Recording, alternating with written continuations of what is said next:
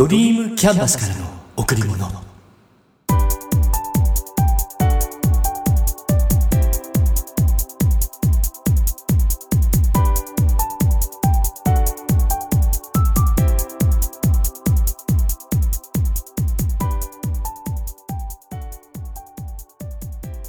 皆さんこんにちは。ドリームキャンバスの竹内義之です。日本列島を直撃した台風第19号。本当すごかったですよね。私の住んでいる群馬県富岡市も大規模な土砂崩れが発生しました。土砂は住宅8軒を巻き込んでしまって3名の方がお亡くなりになりました。群馬県は安全なところ。私もそうですが住んでいる人はそう思っていること多いかと思います。海なし県であるため津波の心配はいらない。ですが災害はいつどこで起こるかわかりません。自然の力はものすごく強く我々人間にはどうすることもできない場合もあります。できることは事前準備そして発生時の冷静な判断と身を守る行動。でもこればかりは実際にその状況になってみないと分かりませんが心構えと対策これはしっかりと考えておく必要があります。今月のテーマハッピーなお手伝い。ここから入ります。9月最後の土曜日知り合いのレストランのオーナーから依頼されて結婚式の撮影をしてきました。東京にお住まいの方の結婚式と披露宴。新郎が富岡市出身の方でぜひ富岡で式を挙げたいと。結婚式の場所は一宮貫崎神社でした。境内は正面参道から一旦石段で上がって総門をくぐったところから石段を下ると社殿があります。いわゆる下り宮と呼ばれる配置になっています。貫崎神社は県内外でとても有名な神社で、2年前でや初詣の時などは毎年いっぱいになります。私も小学生の頃からお参りしている場所です、ここは。小学生の時には父とよく2年前に来ました。家から4、5キロの距離なんですけど、20分から30分かけて自転車で。途中、父の知り合いの家に寄ってお茶をいただいたり、父はビールを飲んでいたかな。そんな思い出が浮かびます。中学生ぐらいになると友達と一緒に初詣。高校の時は部活動の練習で石段をダッシュしていましたまあとにかくお世話になっている神社です。で結婚式は拝殿の中で執り行われご家族ご友人を合わせて20名を超えるぐらいの参加者。拝殿の中いっぱいになるくらいの人数だったんでビデオ撮影は後ろから。写真は拝殿の外側から撮ることしかできませんでした。でもいい体験をしました。先ほどもお話ししましたけど貫崎神社は正月に参拝する神社であって結婚式を挙げるイメージが全くなかったから。新郎の汗緊張感神父の笑顔が印象的でした。あと驚いたのは可能多さ。時期的に大丈夫と思って対策していなかったからそっこら中刺されて痒くて痒くて参りました。結婚式が終わって披露宴会場へ移動。披露宴はイタリアンレストランジラソーレ。素敵なお花素敵な食器。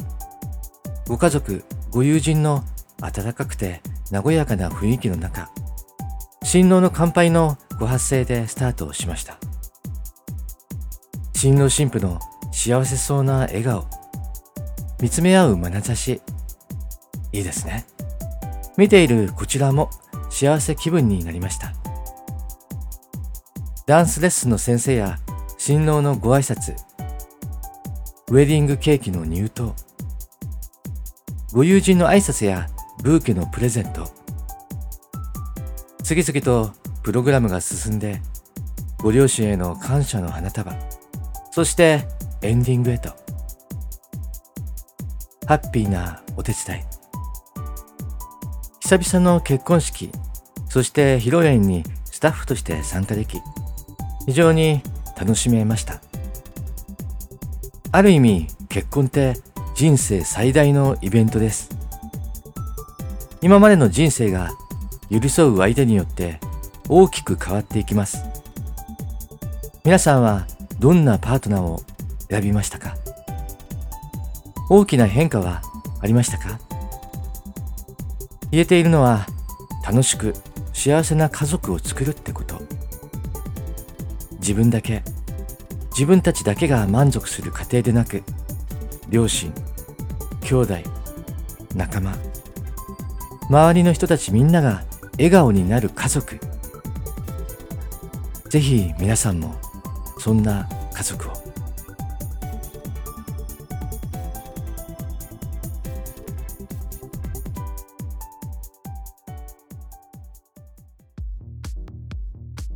気持ちをリラックスさせる方法。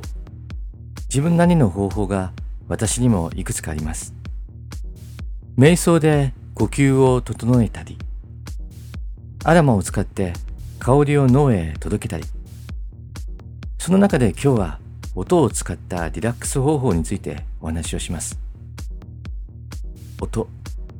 音楽も音ですよね。好きな音楽を聴くその時その時の気分、状態に合った音楽を聴く。カフェから流れるジャズも心地いいです。気持ちを高めたい時は激しめの曲もいいけど、リラックスする時には向きませんよね。ソルフェジオ周波数ってご存知ですか ?9 種類の周波数があります。174Hz、意識の拡大と進化の基礎。285Hz 多次元領域からの意識の拡大と促進。396Hz 罪の意識や恐怖からの解放。417Hz 変化に挑戦する心。知性。528Hz 無限の可能性。DNA の修復、奇跡。639Hz。人間関係の向上。741Hz。問題を解決する力。表現力の向上。852Hz。直感力の覚醒。そして最後、963Hz。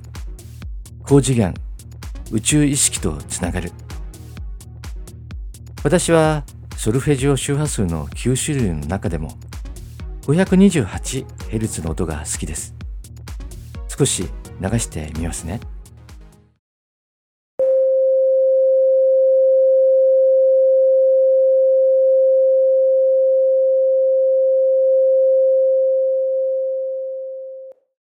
YouTube を検索すると、たくさんの編集された音源が見つかります。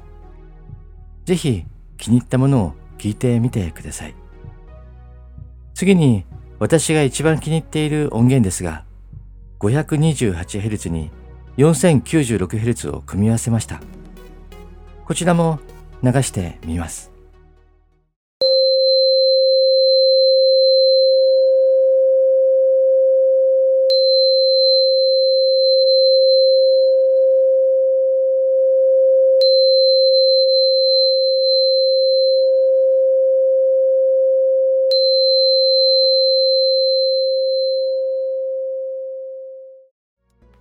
どうですか？なんだか落ち着くような気がしませんか？次はシンギングボール。この音も心が軽くなります。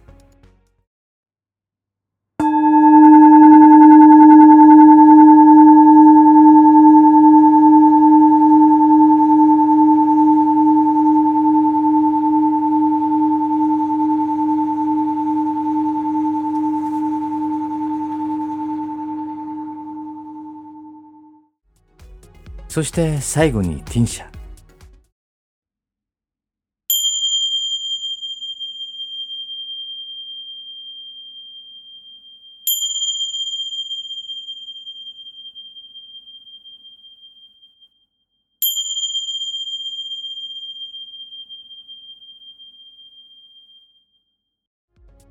今回ご紹介した音は全て自作の音源です。もちろん YouTube にある音源も素敵ですけど自作の音源を iPhone に入れて聞くのが好きです。音を使ってリラックス。心を整える。気持ちいいです。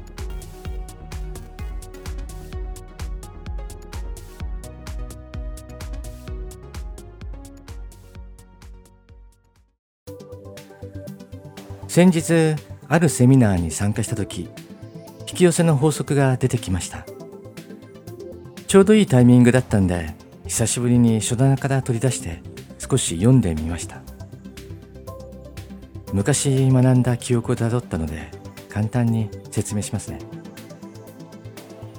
自分の波動が現実を引き寄せます。良い波動は良い現実を引き寄せ悪い波動は悪い現実を引き寄せる。今起きたことは現実でそれに対する考え方思考がいい気分にも嫌な気分にもするんです。簡単にまとめると思考が感情を作り感情が波動を作る。そして波動が現実を引き寄せる。これが引き寄せの流れとなります。ってことは現実を変えたいなら自分の思考を変えればいいんですよね。もう少し深く入ります。意識には健在意識と潜在意識とがあります。健在意識と潜在意識は海に浮かんだ氷山によく例えられます。水面から突き出している部分が健在意識であり水面下に隠れている部分が潜在意識です。潜在意識は全体の約9割を占めていると言われていてそして潜在意識は自分ではコントロールできない意識とも言われています。反対に潜在意識は自分で考えて行動することができる。自分でコントロールできる意識です。やっていいことと悪いことを判断したり、不安になったり、悩んだりするのも、この健在意識がやっています。便宜上の説明になりますけど、人間には意識のフィルターがあって、思考がそのフィルターを通っていきます。まず最初に健在意識のフィルター。通常思考はここで止まります。ですが、繰り返し繰り返し同じ思考をし、ある意味信念とも言える状態になると、その思考は健在意識のフィルターを通って潜在意識へと入っていきます。健在意識にある思考はすぐには現実化されません。また、現実化しないものもあります。それに対して潜在意識に入った思考は現実化するんです。さらにスピリチュアルな話になりますけど潜在意識を含んでその上にハイヤーセルフがあります。内なる存在とか神とか本来の自分とかいろんな呼び方があります。ハイヤーセルフは高次の自分なので言い方を変えればあの世の世界。本来の自分。ハイヤーセルフには潜在意識も含まれているので潜在意識に入った思考をすべて現実化してくれます。私たちがやるべきことは選択の質を上げるってこと。気分が良くなる。心地よくなるもの落ち着くものを選ぶということ。本当に望むものを何度も言葉にして信念に変えるもう少し詳しいお話をしたいところですが、時間が長くなってしまいますので、続きはまたいつか。とにかく何かを選ぶとき、自分自身が気分良くなるかどうかを基準に考えてみましょう。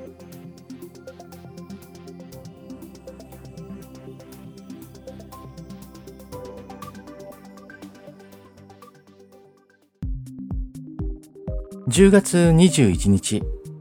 この日は私にとって2つの意味のある日。今年は月曜日でした。まず、ドリームキャンバスが4歳になりました。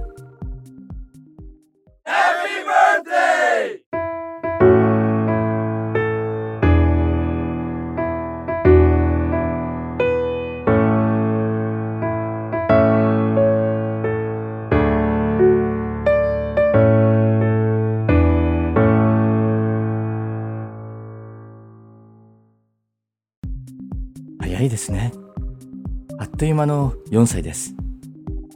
この4年間、たくさんの方にお会いし、たくさんの方にお世話になりました。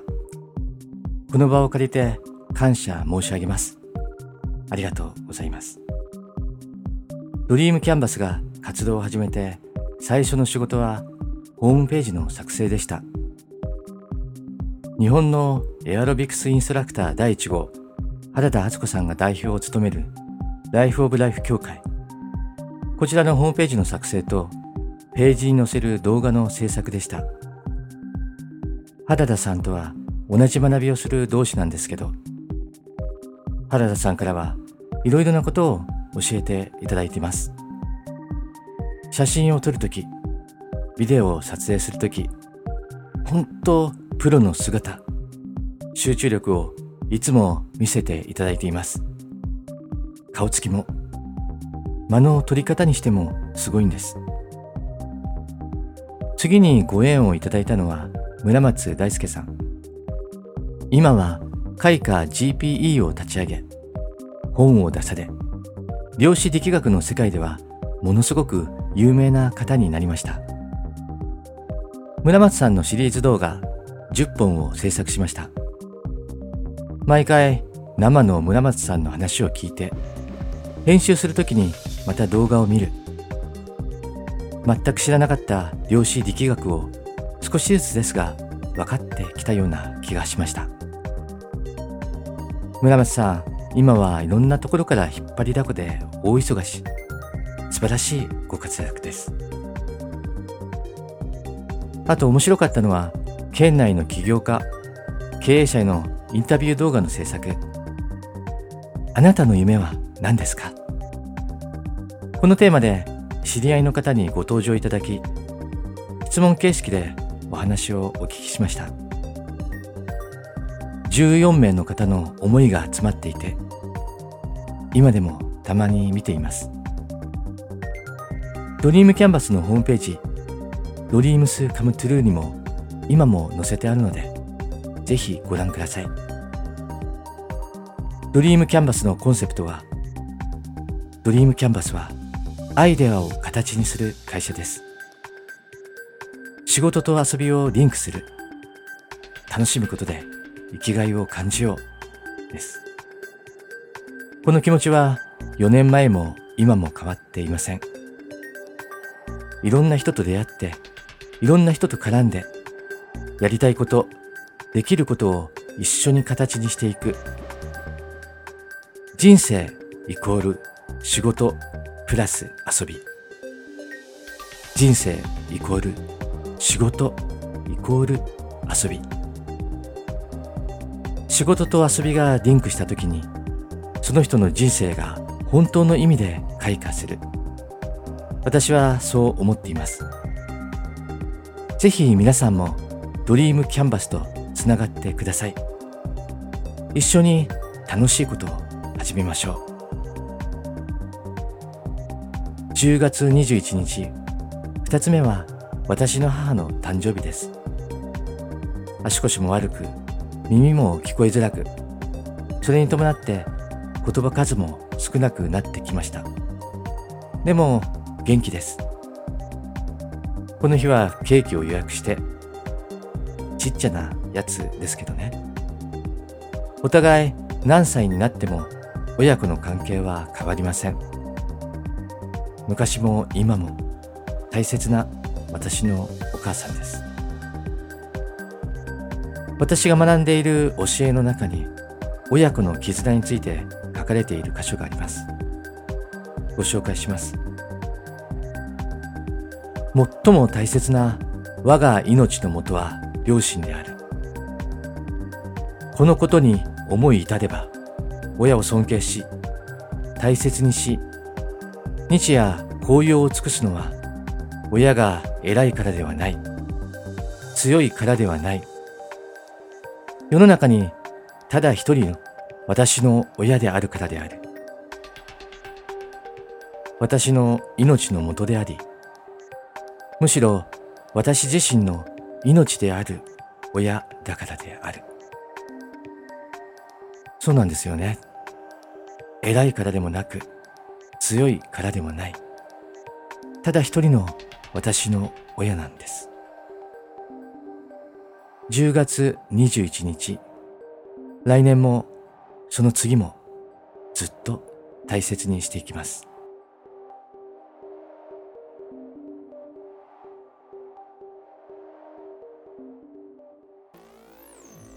前回の放送で私事をお伝えさせていただきましたがその続きを少しだけ。9月に同居していた父親が亡くなりました。亡くなった直後からドタバタ。悲しむ間もありませんでした。あっという間に告別式が終わりもうすぐ2ヶ月が経とうとしています。この2ヶ月間も慌ただしく過ぎました。告別式の後、四十九日の準備や仏壇の購入、仏壇の開元供養も済みました。知識がなくて人にいろいろなことを教えていただいたり、インターネットで調べたり、7なのかって聞いたことありますか？四十九日のことを指すんですよね。七七日とか7なのかと言ったり、地域によって呼び方が異なるようです。四十九日、七七日は仏教の考え方で、極楽浄土に行けるか否かの判決が下される日のことを言います。個人の次の世が決まる日なので、個人にとっても、そして遺族にとっても大切な日なんですよね。四十九日までは毎日お線香をお供えしたりできるだけ祭壇の前にいる時間を持ったりするのがいいって言われています。だから私もできるだけそのようにしました。今月の19日に四十九日法要を行い無事極楽浄土へ行ったと思います。父久夫は私にとってただ一人の父。これからも遠くから家族みんなを見守ってくれると思います。